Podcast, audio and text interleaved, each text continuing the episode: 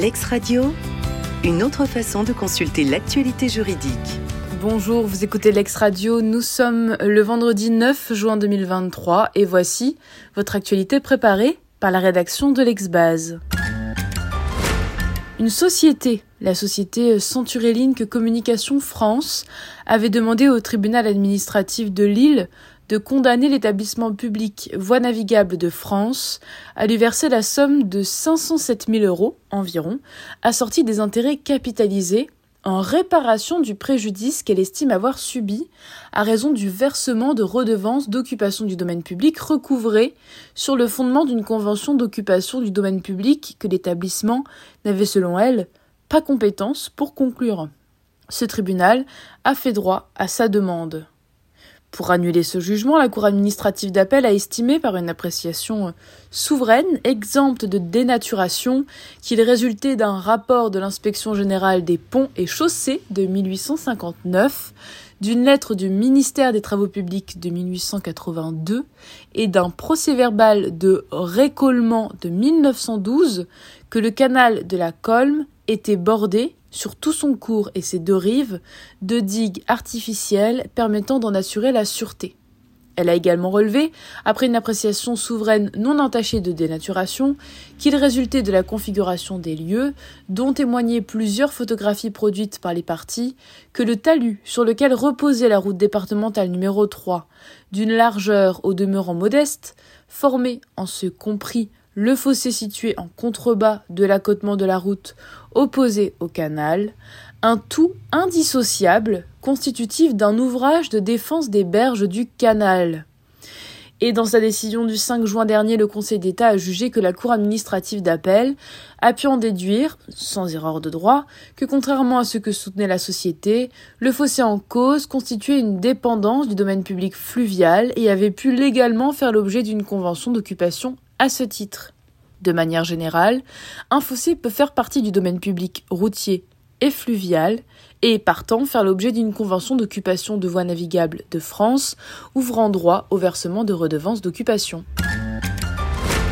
Il ne peut être considéré comme un producteur ou détenteur des déchets en l'absence de négligence de sa part. La société Paprec Île-de-France, venant au droit de la société Métallarc, a demandé au tribunal administratif de Melun de condamner l'État à lui verser la somme de 1 235 000 euros avec intérêt au taux légal et capitalisation des intérêts en réparation du préjudice qu'elle estime avoir subi du fait de la décision du préfet du Val-de-Marne de mettre à la charge de la société Métallarc une partie des frais de dépollution d'un centre de traitement de déchets anciennement exploité par la société LGD Développement, située sur le territoire de la commune de Limeil-Brévannes.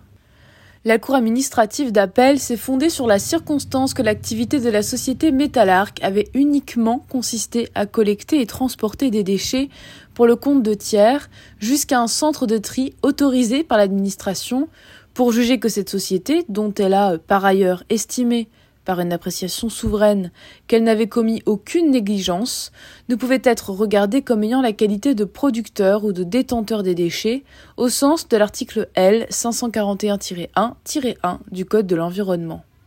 Elle en a déduit que le préfet du Val-de-Marne ne pouvait mettre une somme à sa charge sur le fondement de l'article L 541-3 du même code. Et dans sa décision du 2 juin dernier, le Conseil d'État considère que la Cour administrative d'appel de Paris n'a pas commis d'erreur de droit en raisonnant ainsi.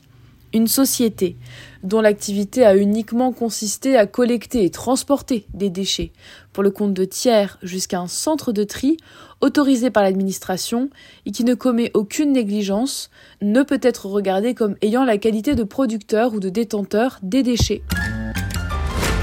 Une enquête préliminaire avait été ouverte sur la base d'informations recueillies à l'occasion d'une précédente procédure mettant en cause un individu. Ce dernier avait été interpellé après une course-poursuite puis placé en garde à vue. Une perquisition avait été effectuée dans un box mis à sa disposition. Les enquêteurs y ont saisi environ une centaine de kilos de résine de cannabis, 4,8 kilos de cocaïne et un peu plus d'un kilo d'héroïne. Poursuivi par le procureur de la République, le prévenu a été condamné par le tribunal correctionnel pour violence sur personne dépositaire de l'autorité publique, détention de stupéfiants, détention sans justification de marchandises dangereuses pour la santé, en récidive, refus d'obtempérer et délit de suite à 7 ans d'emprisonnement. L'intéressé avait relevé appel du jugement et le ministère public a formé un appel incident. La Cour d'appel avait rejeté l'exception de nullité présentée par le prévenu et fondée sur la violation des dispositions de l'article 57 du Code de procédure pénale. Un pourvoi a été formé et dans sa décision du 7 juin dernier, la Chambre criminelle casse l'arrêt d'appel au visa de l'article 706-94 du Code de procédure pénale. Ces dispositions permettent, par dérogation à l'article 57 du même code, à un juge d'instruction ou à un procureur d'autoriser, dans le cadre d'une procédure relative à l'une des infractions entrant dans le champ d'application des articles 706-73 et 73-1, la réalisation d'une perquisition au domicile d'une personne gardée à vue ou détenue hors sa présence lorsque son transport sur place devait être évité en raison de risques d'ordre public, d'évasion ou de disparition des preuves.